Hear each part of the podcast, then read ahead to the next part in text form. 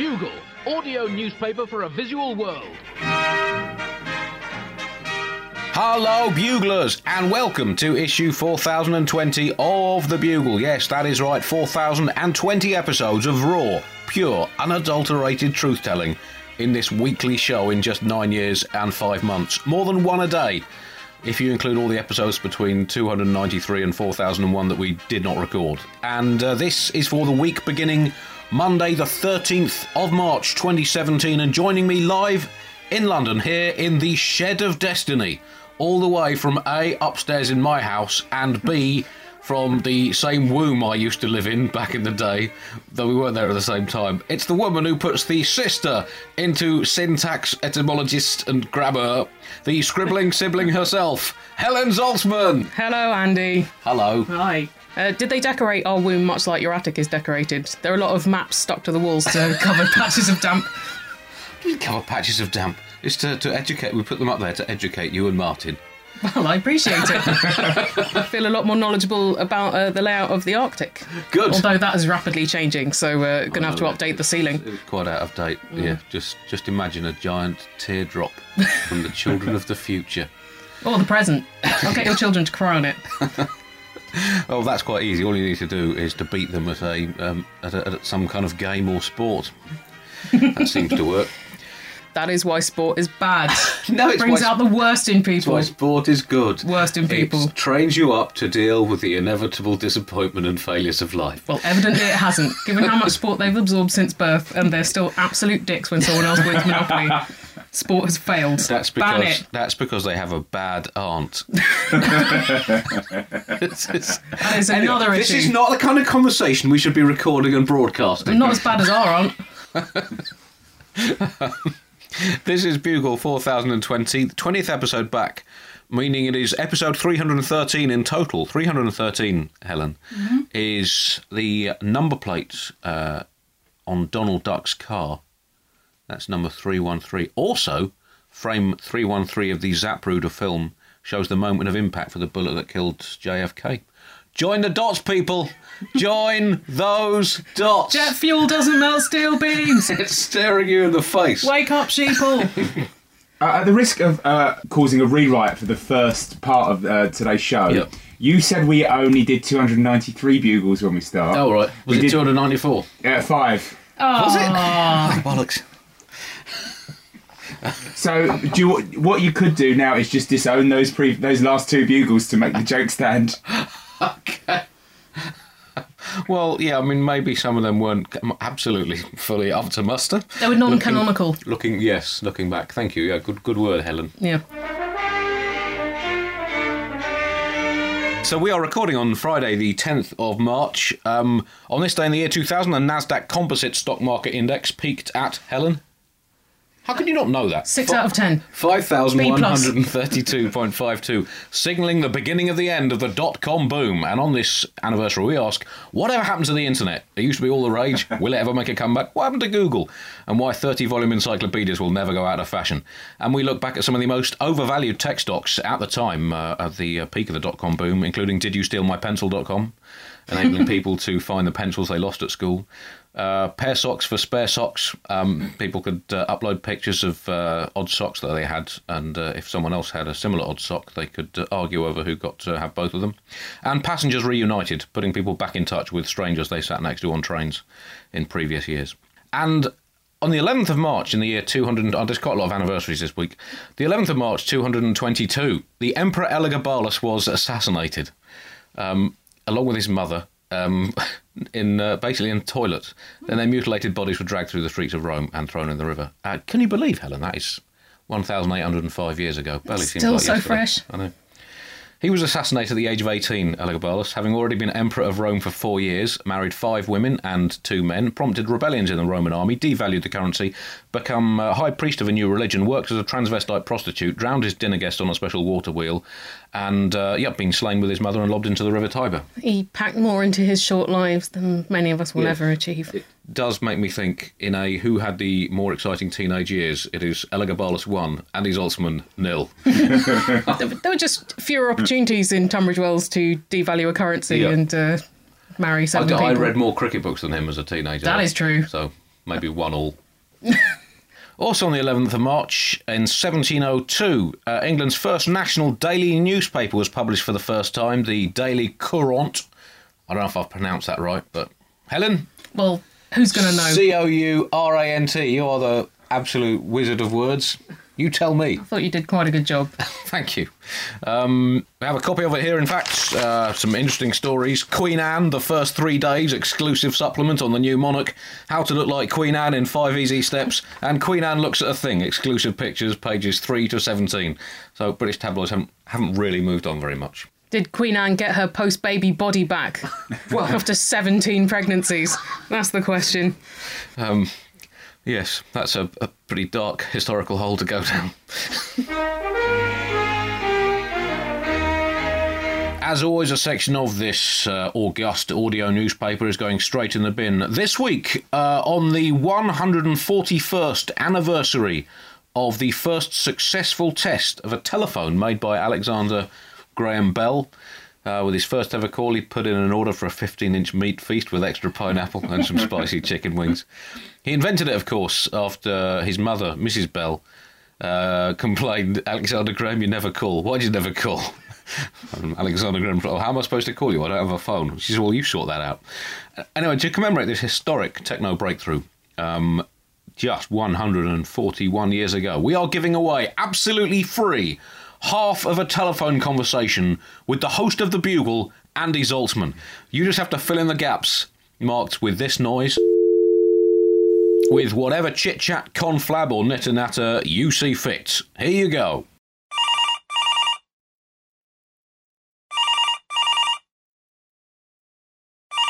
Hello, Zolt Satiricorp International, Andy speaking. Sorry, I didn't catch that. Yep, I'm listening. No, not really my thing. Look, exactly what is this about? I find that kind of talk offensive. How did you get this number? No, I'm married. Who? Oh, I'm afraid he doesn't do the show anymore. New York, last I heard, doing telly or something. Yes, it is an unexpectedly massive tattoo, but he loved being involved in those two films, and blue really suits him. Bye then. Oh, yes. Yeah, Melbourne from the 30th of March to the 23rd of April. Sydney from the 24th to the 27th. Then Auckland from the 29th, uh, on the 28th and 29th. And uh, Wellington on the 1st of May. Yeah, all the details are on my website, andyzaltzman.co.uk. What, you mean you can't make any of them? What do you mean you don't live in that hemisphere? F***ing time waster.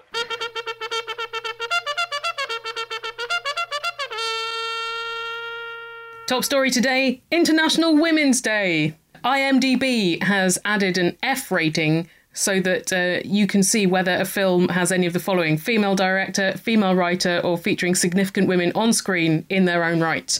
Um, so if those are the films you want to see, you can check on IMDb by that tag. There are over 22,000 films already tagged with it. But Out of how many films? F***ing loads. probably probably that is about 2% of films. And then when you search for that tag, it comes up with uh, films that have been tagged for female frontal nudity, lesbian kiss, suicide, blood, crying, and adultery. So I guess uh, it is uh, backfired a bit as a good way of finding films in which women are having a shit time. also, bare chested male comes up. So Oh, uh, right, okay. Um, bit of light relief. what other. Um, do they have other letters? Do they have like J for. A P for patriarchy. Right. J for for Ju- Ju- you know, heavily Jewish influenced film, and that's all films, obviously, because we run showbiz, Helen. We run showbiz. Thank you, Moses, for getting God to tag that onto the Promised Land contract. We, the, we run showbiz. That is why there are no Gentiles on this week's Bugle. Moses would have a reality show if he was around now. He'd probably have a wildlife show, wouldn't he? Because he he uh, he uh, had a little incident on a river, didn't he? Did he get eaten by a crocodile as a baby? I can't remember.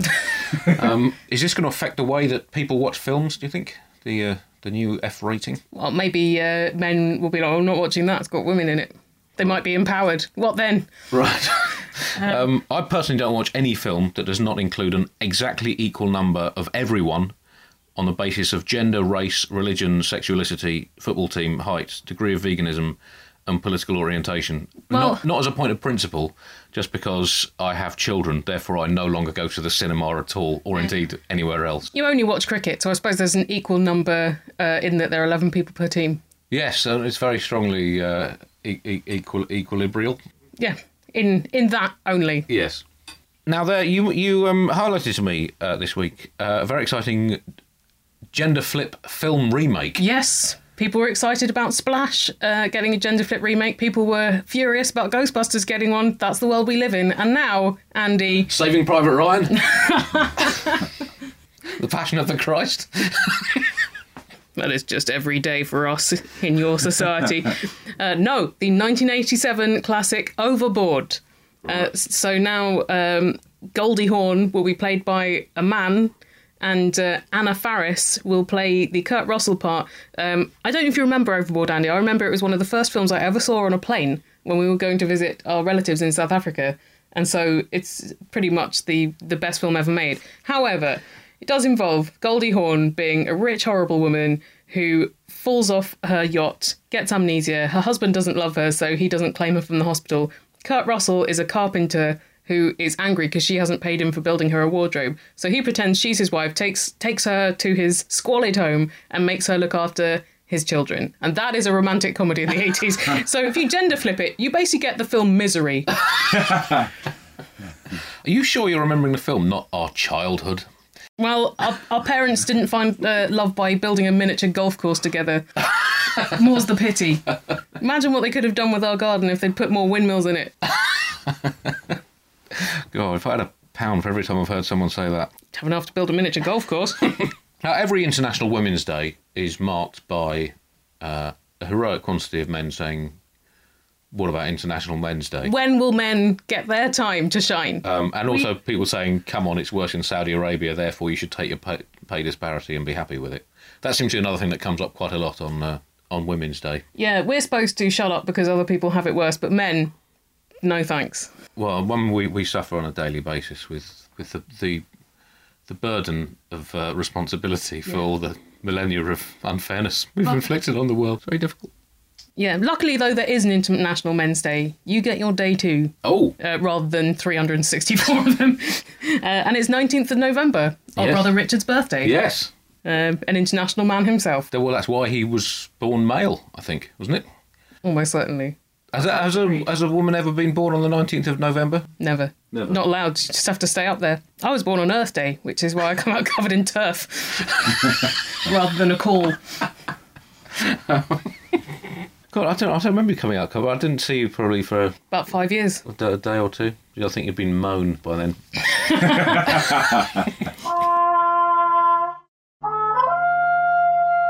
so I think, uh, Helen, there been there's been far too much conflict between the genders over over the millennia, uh, over the six or so millennia since uh, God nicked that rib out off Adam, and um, uh, so I think we need to have like we need to prove one way or the other which gender is better and or worse by doing uh, working out based on the historical events of Men's Day and Women's Day, which of those two days has done more damage to the planet. All right.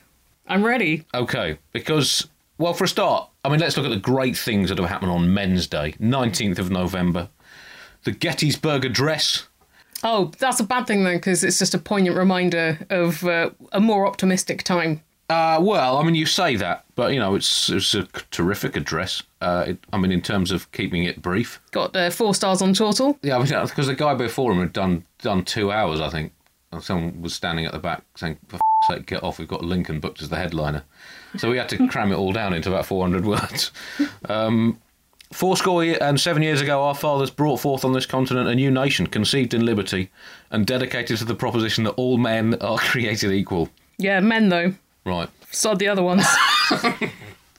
So, well, what have you got for Women's Day? uh, on Women's Day, uh, 1952, Ronald and Nancy Reagan got married. Right. Bet they had a good time. Right. Men's Day coincides with World Toilet Day. Yeah. Do you see? So, I mean, you, you, I don't know if there's any link. I can't be Between the two. bothered to make a joke about leaving the seat up.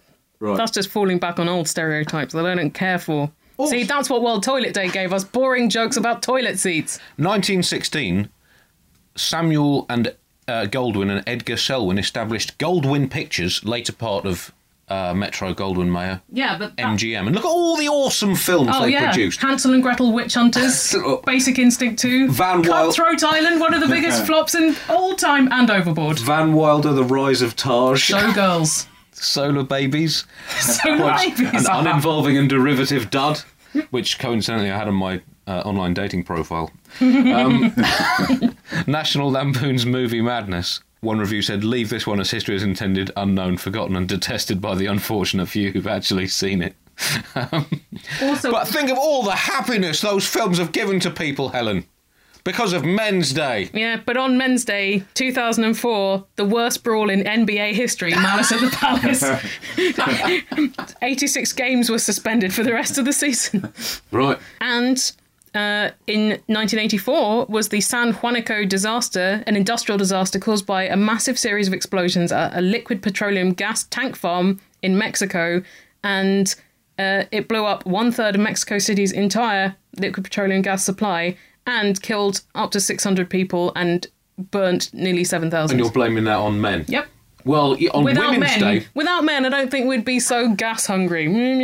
On Women's Day in 1868, um, there was the Sakai incident in which Japanese samurai killed 11 French sailors in the port of Sakai. So, on your woman's head, be that. On Women's Day, uh, Queen Anne got in as Queen, and she negotiated the union between England and Scotland.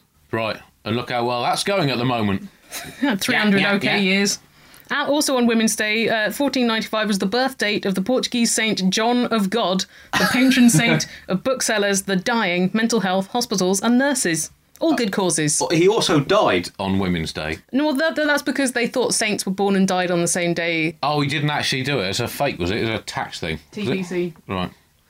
Uh, and 1931, the birth of the South African cricketer Neil Adcock. Well, it's a terrific fast bowler. One of the most underrated fast bowlers See? in uh, Women's Day. in I Women's mean, his, his mother Day. was a woman, to be fair, but he was a terrific fast bowler. Shared a birthday with Gary Numan and Gaz Coombs of Supergrass. Also, on Women's Day, uh, the Spanish Prime Minister Eduardo Dato Iradier was assassinated in 1921. Thank you, sisters.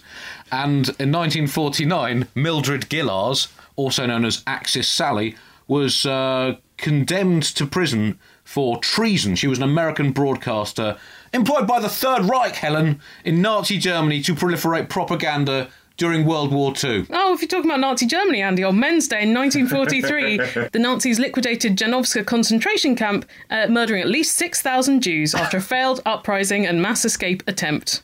Oh, thanks for raising the tone of this show. Women's Day, 1963, the Ba'ath Party comes to power in Syria in a coup d'etat by a clique of quasi leftist Syrian army officers, if I may quote the internet. I mean, that's going well, isn't it? But Because of Women's Day, that happened. All everything that's happening in Syria now is because of that in 1963 on Women's Day. But 1658 on Women's Day, the Peace of Roskilde was declared between Sweden and Denmark, and look how those pals are still getting on. Oh, you have got a point on that one. But on Men's Day, perhaps probably the greatest, one of the high points of human culture and civilization, Pele, the Brazilian football genius, scored his 1000th goal. That's he did not notice that he did not wait until the 8th of March to do that. He did it on the 19th of November because he's a man. But also on Men's Day in 1824, uh, a storm caused the St. Petersburg flood, which killed 10,000 people because of men. because of men. Yeah, well, you say that, but then in 1985, on Men's Day, Reagan and Gorbachev met for the first time, heralding the process that brought an end to the Cold War and the threat of nuclear annihilation, Yeah, make which people- women were doing absolutely nothing about. You can't do it if you're already trapped in a bunker of society by men. I mean, don't see any women in those pictures, do you? Helen, Just we are going to have a blokes. very awkward Christmas this year. bloody sausage party. Uh, but also on Men's Day in 1994, um, in Britain, the first national lottery draw was held, spawning millions of really boring gambling habits. In uh, 1618 on Women's Day, Johannes Kepler discovered the third law of planetary motion, which is the best one because of rule of three. As a comedian, you'll be familiar with that. Third time's the charm. What is that law? The square of the orbital period of a planet is proportional to the cube of the semi-major axis of its orbit. Right. Thank you, and ladies you and discovered gents. that on women on Women's Day. Yeah. Right. Well, I mean, why do you think he chose that? Was he He was he was so inspired by women. by women? He thought I can squeeze out another law of planetary motion. if they can do it, if they can, Yeah, but on the flip side of that, on Women's Day in 1723, um, Christopher Wren died. You know, the man who famously made a cathedral with a tit on top. on uh, on uh, on Men's Day, um, the Slovenian philosopher Klement Jug was born, and uh, he made everyone else's name seem boring. We're all suffering because of Klement Jug. Well, uh, Chris, um, I, I think uh, you can adjudicate. You want me to adjudicate? Yeah, which uh, you know, which day has done more damage? Women's Day 1979, uh, the CD was demonstrated publicly for the first time. Given I was also six months old, I probably also shat myself. with excitement about the CDs and also um, gender equality. I'm going to say that the winner is sort of early August. You're a, a natural-born compromise. yep, I'm not getting involved. That's what the world needs. Right. I think we probably need to bring this um, this historical section. Greek oil tanker Prestige splits in half and sinks off the coast of Galicia, releasing, releasing over 20 million gallons of oil in the largest environmental disaster in Spanish and Portuguese history because of men. Right. Men. Right. Don't get as many natural disasters on Women's Day, do you? Evidently not. Man made disasters, as they're usually called. Coincidence? I think you might have won, Helen. Eventually I'll win. Maybe not in my lifetime.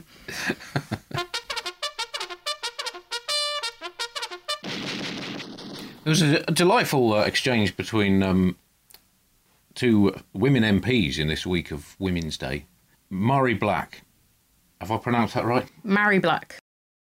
The SN, young SNP uh, member of Parliament who got into uh, at the age of 21, I think. Wasn't she? She's only 22 now. She's been in at least a couple of years and doesn't seem to have been totally destroyed by uh, that horrific job. Good for her. she was in, a, in an exchange with um, Conservative minister, Caroline Nokes, and was seemed to mouth the words "You talk shite, hen," um, which is not, you know, traditional parliamentary language, but it does raise an interesting question of should Hansard record things people mouth. Or do they spend a lot of time doing wanker gestures in Parliament? I bet they do. Well, I don't. Now it's filmed; they probably can't get away with it as much. But I imagine that was all the rage in the 1940s and 50s, wasn't it? Um, Jeremy Corbyn during the budget this week, if there was a facial expression Hansard, particularly when Philip Hammond made that uh, joke about um, being so far in a black hole that Stephen Hawking had disowned him. It was a kind of political joke that caused uproar on the Conservative benches and made no logical sense. Uh, but Corbyn's face during that joke you know, if that was recorded in the facial expression Hansard, it would say, you utter and you utter battalion of Whereas George Osborne's face in the days when he used to sit on the front bench, God rest his soul, um, he, um, his face Doesn't have one. essentially just said, I am Osborne, the Almighty One. Fear my power, Percy Pleb, for I am the harbinger of your doom. Whereas uh, David Cameron's face basically all the time just said, This is fun. I love role play. and uh, Tony Blair, in his days at the dispatch box, basically his face just said this. Do you see that um, that shot of Theresa May having a big laugh in Parliament this week? Yes. Terrifying. I think that was really her open mouth was the tunnel to hell. you talk shite hen is um, it's quite an endearing insult, isn't it? Yes. Can't really argue with it. She does talk shite. An MP. That's what they do. That's their, that's their role, appointed role. And then um, it's nice to have a slightly patronising endearment from someone who is only 22 and better at their job than you. Hen. Wasn't was Thatcher ever called hen by anyone? Do you think in Parliament? I don't think that was the animal she was most commonly compared to. What what She was? was, she was quite beaky though. She had quite um, avian eyes. So hen Right. hen is uh, apt. Are you saying that the world is run by birds rather than lizards? After all, I'm just saying, don't trust birds. Okay. They're cruel. Trumpet. Donald Trump, of course, uh, could not let Women's Day pass without paying tribute to uh, one of his favourite genders. Um, he tweeted, I have tremendous respect for women and the many roles they serve that are vital to the fabric of our society and our economy. Well, I certainly feel very respected by him. Moving words. Moving words. And, uh, I mean, some people did criticise him, saying, well, that is a little bit hypocritical given, you know, everything. but I think, well, what kind of world do we live in where a man cannot simply obliterate decades of overt sexism with a single tweet? Well, I think we need to be open minded about this. Do we do we even want to live in that world where um, he would be responsible for any of his actions? Cut him some slack, particularly in a week where Chinese authorities have granted approval for dozens of Trump branded businesses in China, expanding his commercial empire, uh, including um, escort escort services and massage parlours. Oh, what happened to the trade war in China? Well, we reached a rapprochement very quickly. He's been in office less than two months, and look how well international relations are going. that's right. Well, it just shows how you know sexual exploitation can bring America and China closer together at a high political level. What the world needs now is hand jobs, cheap hand jobs. uh, also, uh, this week, uh, he released his uh, ideas for the replacement Obamacare uh, with a very grandstanding name. The Republican healthcare replacement bill is called the World's Greatest Healthcare Plan of 2017, which leaves us nowhere to go. Right. You can't. Not for, well, not for the rest of this year, anyway. I mean, how do you make a joke out of that, Andy? Right. Unless they're being sarcastic with it. Is that possible? Is this the world's first sarcastic bill title? Well, it's interesting that he's only gone for the the best one of 2017. Is it? well, he's expecting that in 2019 he is going to produce the, the greatest intergalactic healthcare bill. Right. And uh, so he's just, he's just, this is just a step on the path to even greater greatness. He's making greatness great again, Andy. Uh, also, he seems to have been slightly moonlighting as a press officer for ExxonMobil, um, in which um, he's so busy. He's so busy. um, the, the White House basically just lifted an entire paragraph direct from Exxon's own press release, um, and Trump was you know, paid paid um, you know, verbose tribute to Exxon for all the jobs it's creating because of his presidency that they announced in 2013. and um, well, I guess, but when you're going to drain the swamp, Helen, you need oil companies. To get the you have oil to out of the swamp. You you have to drain the swamps that were swamps 100 million years ago first, surely, Yeah. Yeah. before you get to the modern contemporary swamps. Drain the swamp, then drill the swamp. And um, Scott Pruitt, the head of the Environmental Protection Agency, um, who famously uh, was part of a coalition of state attorney generals suing the Environmental Protection Agency in a previous life over its Clean Power Plan, um, he has uh, expressed considerable doubt about uh, climate change. Yeah, well, can you prove it?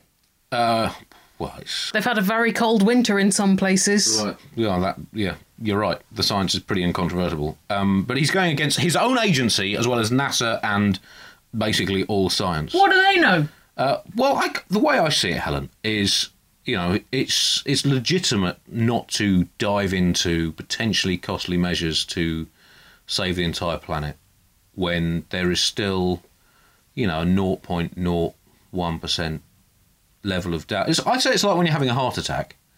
You mm-hmm. do not want to call for an ambulance until you are 110% sure that you are definitely dead. Also, Don't jump the gun. Trump is 70. A lot of his cabinet is pretty old. If the world melts in 20 years, why would they give a f? Also, they're patriots. We know this. We know how much they love America and how they want to make America great again. America is currently the world's top nation economically, uh, but China is catching up quite quickly. So there is a vested interest for America to bring Armageddon about as quickly as possible, so that when the world ends, they've won. And they've they've had practice because they've made all those films about it in which only America survives. So they've got plans. There we go. I mean, who cares if they lose Florida because of uh, sea level rises? They've got 49 other states to play with. Rabbit hole archaeology news now, and um, hugely exciting story, Helen. here in England. Uh, someone looked down a rabbit hole and found mystery caves, which were probably used 700 years ago by the Knights Templar, or may only be 300 years old, uh, or even 200. In fact, they're just basically used for modern black magic. It's basically this story has gone from a major historic discovery To a hole in a To- wood in Shropshire. to a logistical issue in a local satanic sex cult, essentially. Yeah, uh, so these uh, caves, um, where everyone was very excited that it might be a 700 year old temple, because the Knights Templar, they were shut down around 1300. Um, allegedly. Thank may- you, Brussels. Maybe they were under the ground in Shropshire all this time. Dressed as rabbits. But the caves were not that much of a mystery because they were first listed in 1984, but then they were sealed up in 2012 to keep away vandals and practitioners of black magic. Right. So people knew about them because they were doing black magic in them. So this is s- something that was dug up after for four years. Yeah, yeah, four years. Right. It's like um, if you mowed the lawn extra aggressively and dug up a time capsule that you put in last summer Right. that was supposed to be there for 50 years. Um, but um, also, the Knights Templar, they had at some point the whole of Cyprus. Why would they need to build a little hole in Shropshire in which to practice when they could have more sunshine and uh, be just so much more fun to be above ground? Right. Yeah, because it was quite an exciting story. This, and now it's Yeah, for about 10 now minutes. someone found something that's four years old. Have you not contemplated uh, building something below your garden lawn to uh, to dupe people in about 10 years' time? Shh. Shh. Don't tell them about the dungeon. Buy now at sexdungeons.com. That's where he keeps his wisdoms. Uh, the, the Knights Templar kind of invented banking, so maybe this was just like a bank branch. Right. And they kept it underground for so no one could uh, pull the cash machines out the wall. Makes you think though. What are the what are the rabbits doing with it? Why are the rabbits twitchy nosed, unlicensed archaeologists burrowing around looking for stuff? Everyone everyone thinks that rabbits' holes are kind of architecturally unambitious, but this shows otherwise. Yes. Look what they'll do if you give them the opportunity. I reckon they nick the roof off Stonehenge as well. Bad news for the concept of eternity this week, as uh, the eternal flame burning at the War Memorial in Omsk went out. Oh no! It, uh, it, oh no, indeed. It's only been burning since uh, the memorial was inaugurated uh, on the 8th of May 2015. Uh, so less than two years. It's a bit of a blow for eternity Right. uh, because the the local government uh, decided it cost too much money to keep it burning, and they said we'll just burn it on uh, 17 uh, holiday days a year to one of the military, and um, so eternity actually means for however many days we can be asked to pay for it, which is 17 a year. It's a lesson for everyone. Although I think maybe the Omsk local government are they- they know that if fireworks went off twenty four seven, you wouldn't even bother going to the window to look at them. They're just making this into more of an occasion, so you appreciate the eternal flame Right.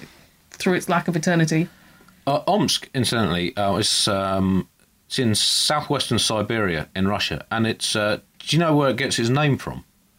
No, Uh, well, it dates back to um, uh, Peter the Great uh, crashed a horse into a concrete pillar, and it was the noise he made. um, well, he was eating a sandwich at the time, and uh, hence uh, he said, "Right, I'm going to build a city there," and it was uh, named after that. Sure. Yep. Here uh, we had the budget this week, the spring budget. Um, Phil Hammond, the uh, Chancellor the Exchequer, hammering the self-employed Ah, uh, slightly. why does he Um, hate us? I, I don't know. I don't. I don't know. Um, but you know, I, I don't mind this. You know, anything that keeps those those um, multinational companies happy. There aren't that many of them. There's there's four and a half million unemployed, uh, unemployed, self-employed, um, and um, It's sometimes really many- hard to tell which you are. but there are far fewer, you know, multi-billionaire global corporations. So that they're the Yeah. endangered ones. We need to look after them. when will they catch a break? But taxes are going to become an increasingly difficult issue, and um, recently there have been various suggestions that robots could be taxed, including by Bill Gates, the um, reigning world geek of the millennium. Um, and he's looking pretty good to retain his title. I know it's early days in the third millennium, but no one has ever won that title twice. That would be an amazing achievement. um, he said, warning about the impending robot job apocalypse, that you know if a robot does take the job of a human, it should have to pay the same tax. Well, Bill, little Mickey Microsoft, you should have thought of that before you started putting all the professional calligraphers out of business with your fancy fonts. And it does raise the question: exactly how many robots can you fit in Monaco and the Cayman Islands? Um, but surely the point of replacing a human with a robot in um, a job is that you don't have to pay them. So what are they going to pay their taxes with? That is an. I mean, no, that's a difficult question. I mean, robots mostly do work for cash anyway, so it's very hard to track Yeah, I don't think. track it down. I think one of the reasons why the Terminators were replaced quite frequently was because uh, they were wanted for tax evasion. Yeah, it was disastrous for the treasury. Um, but it makes sense trying to make money out of robots before they, you know, the clanky metal bastards turn into grey goo and kill us all. I've Got to stop wearing my. All right, what, Prince Charles. Got to stop wearing my. What would Prince Charles think wristband? you know, um, my husband's PhD was in nanotechnology, so uh, his lab was occasionally picketed by grey goo protesters. Was it? yeah. I thought nanotechnology was like developing stair lifts and stuff. Not. Kaboom! Kaboom! Is this is this on? I'm here all. I'm literally here all week because I live here. Get pretty good audiences uh, in your house compared to outside. Four, four people. Also, um, the it turns out the tampon tax is still in place, uh, and uh, the government announced what what the, the the they say they can't remove it until we're out of the EU. For some reason, they did Right. announce they were going to end it last year. It was one of those bizarre, bizarre time on, on this on you know International Women's Day week. Can we It's just extend it to a a- week? Yeah, well, yeah, I- It's yeah, an I odd mean, thing that the reason why we have a tampon tax is just fundamentally we are squeamish as a nation with any form of uh, bodily function, particularly female bodily functions. And this is proved by uh, the initial House of Commons debate, which uh, instituted the tampon tax way back in 1933. Um, and we have a, a recording of it uh, here from deep in the House of Commons archives. The then Secretary of State for the Genders, Sir Helmsley Grofton Plank. Um, uh, this is him speaking, and Hansard does note that uh, Grofton Plank was blushing a rather, quote, crimson shade of beetroot whilst he spoke. M- Mr. Speaker, it it has recently been brought to the government's attention that a woman, or if you will, a female man, uh, may, on a recurrence of a cyclical lunarity, experience uh, some form of exsanguinatio uh, biologicalis from her um, uh, Virginia Bell um, that re- requires uh, to be horatioed uh, with some some form of uh, um, uh, uh, tam- tamponic carter. Oh, f- it. Let's tax it and never speak of it again.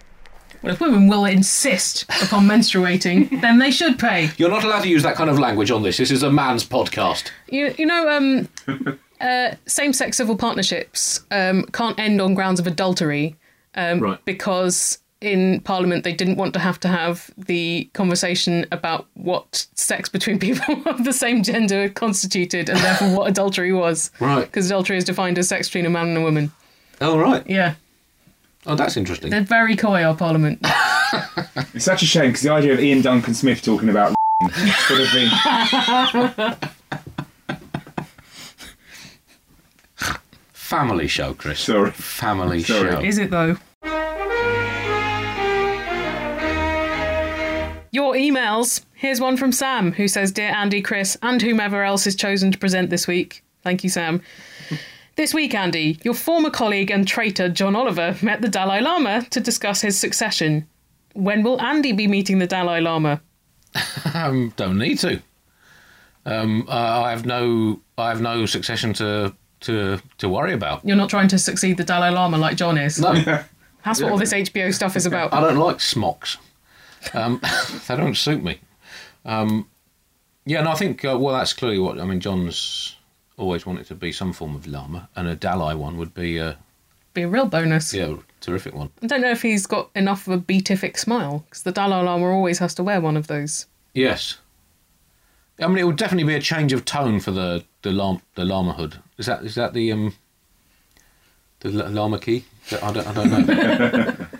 but he lives up near Dharamsala, doesn't he, in northern India, where they, where now India play occasional uh, international cricket matches. So, um, Could could John relocate to there during the week and then get back to New York to do his show on Sundays? well, I don't, I don't know. Uh, I doubt it. But if uh, the Dalai Lama lives near a cricket producing region, then it's quite likely you would meet him at some point. Might bump into him. Yeah. I don't know. Maybe he has pads on underneath his uh, special cloak. Well, he's always ready to go. Always ready to go. Got to, got to be ready to go. That's what we learn from sport. He's always just uh, creeping around the boundary, hoping, hoping and praying that someone will lob the ball to him and it'll be his time to shine. That was some good technical lingo you threw in there. Boundary and ball. I'll well done. with you. Well ball. done. We'll, con- we'll convert you yet, Helen. Mm-hmm. that was one of the more disparaging noises you've ever made at me, and there have been a few. Chris, you set up a, a little Facebook uh, competition Yeah. In which you asked for people to uh, suggest what species a bugle pet would be were we to have a pet. Yeah. You want a pet for the show, yeah? Well, yeah. Uh, Has Rick- Chris gone rogue? He's Rick- doing things without your permission. Richard Smith suggested a yeti that makes angry promises. Then you'd have a a cryptics crossword. um, Does that does that does that does that work? Is that kind of. No. Uh, I like Edward Howarth's um, suggestion of a scarab beetle because it collects bullshit and rolls it up into a ball. Uh, Kate Swift on a similar uh, line says, "I feel a dung beetle would be the best choice, but um, she also thinks an Argonaut octopus with its detachable penis uh, would be good, uh, reminiscent of the congressman's uh, wandering wang from back in the day." Well, Jessica Kazuka has also found a wangish pet. Uh, she suggested uh, a geoduck. It looks like a penis, the name sounds made up, and it's edible, so when it eventually dies from having been forgotten in the soundproof safe, Andy can make a nice vongole. Uh, Jeff Spakowski says, uh, "Got to go with a s- with a silver burlesque pony." It's good. There, so we go. We haven't had- yeah. Ben Fitzpatrick says an osprey soars to majestic heights when it's around, but then it will f off for a few months. Still hasn't forgiven you. At least I came back. Uh, Alexei Devilishly suggests an echidna whose four penises represent four seasons of the bugle, and they have large brains, wicked tongues, and no teeth. Just like you with your wooden teeth. Right, uh, Simon, Simon Whittam suggested a cockchafer. Oh yeah. Well, we talked about the cockchafer in an early episode. I don't know if that was before you were on No, I think it was. the bugle. Uh, Let me find out when the cockchafer was. 'cause I'm just going to type cockchafer into my computer. A cockchafer invaded my room on my wedding night. I'm not talking about my husband. I'm talking about an insect that was too large to be caught in a cup and put out the window. Right. My husband screamed, leaving me to deal with it. Start as you mean to go on. That's like an episode of Jerry Springer, that wasn't it? Richard Sales suggests a pantomime horse. The front end must always be Andy Zaltzman, whereas the arse can be filled by any of the rotating cars with no discernible dip in the overall performance. Oh, zing. So we need to choose a winner, do you say? Uh, Helen? Well, it's your house, you've got to choose the pet. Well, uh, yeah, I like. I'm going to go with Edward Howarth's Scarab Beetle because it collects bullshit and rolls it up into a ball. I'm surprised you were willing to take that level of competition. Compliment. I think it was a deep, a deep, deep compliment to this show and the service it has provided to the world over nearly a decade. So I think we're, we'll we'll probably start another Facebook competition at some point. That's yeah. I, I, what is Facebook? All right, Grandad. You remember MySpace? No, right. I was just I was about to set mine up. I had to, I had to explain to our mum what Facebook was some time ago. I can't go through that again with you. Right. Oh right. Is it like when your face is your face down in a book? It's like all those people that you don't keep in touch with from school because they were boring then and they're even more boring now. so I don't think you'd like it. That is all for this week's Bugle. Um, Helen, thank you very much for joining us. Um, Thanks for having me, joining Andy. Us, joining, well, yeah. Well, Chris is a, a Um, when I human say being thanks for joining us, I'm really backdating that to April 1980 when you were born. You're welcome. You'll be back. Uh, I don't know when actually. Um, sometime. Sure. Uh, this is submit this your I- written application and I'll process it. you you uh, you edging me out Um, with the family business. One one day, all this will be yours, kid. Um, we'll be back next week with Hari Kondabolu uh, and some stuff about the world. I did promise him we wouldn't do Trump next week, so let's hope Trump has a, a week off. Uh, anything you want to plug? Uh, you can listen to The Allusionist if you want and answer me this, the other podcast that I make. Until next time, don't forget to book your tickets for my uh, Southern Hemisphere tour. Uh, until Oh. next time, I'm doing a live show in Los Angeles on the 14th of April at the the Zipper.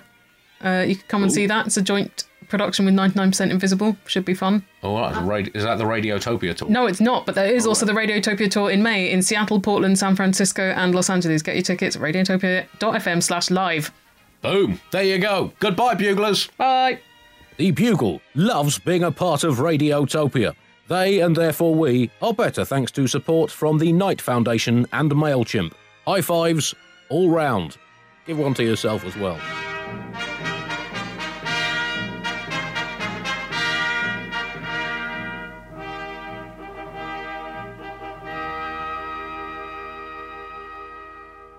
Hi, it's producer Chris from The Bugle here. Did you know that I have a new series of my podcast, Richie Firth Travel Hacker, out now? It's the show where Richie Firth and I talk about how to make travel better in our very special way. In this series, we discuss Lime bikes, Teslas, the London Overground, and a whole bunch of other random stuff that possibly involves wheels or tracks or engines of some variety. God, what a hot sell this is. I mean, you you you must be so excited. Listen now.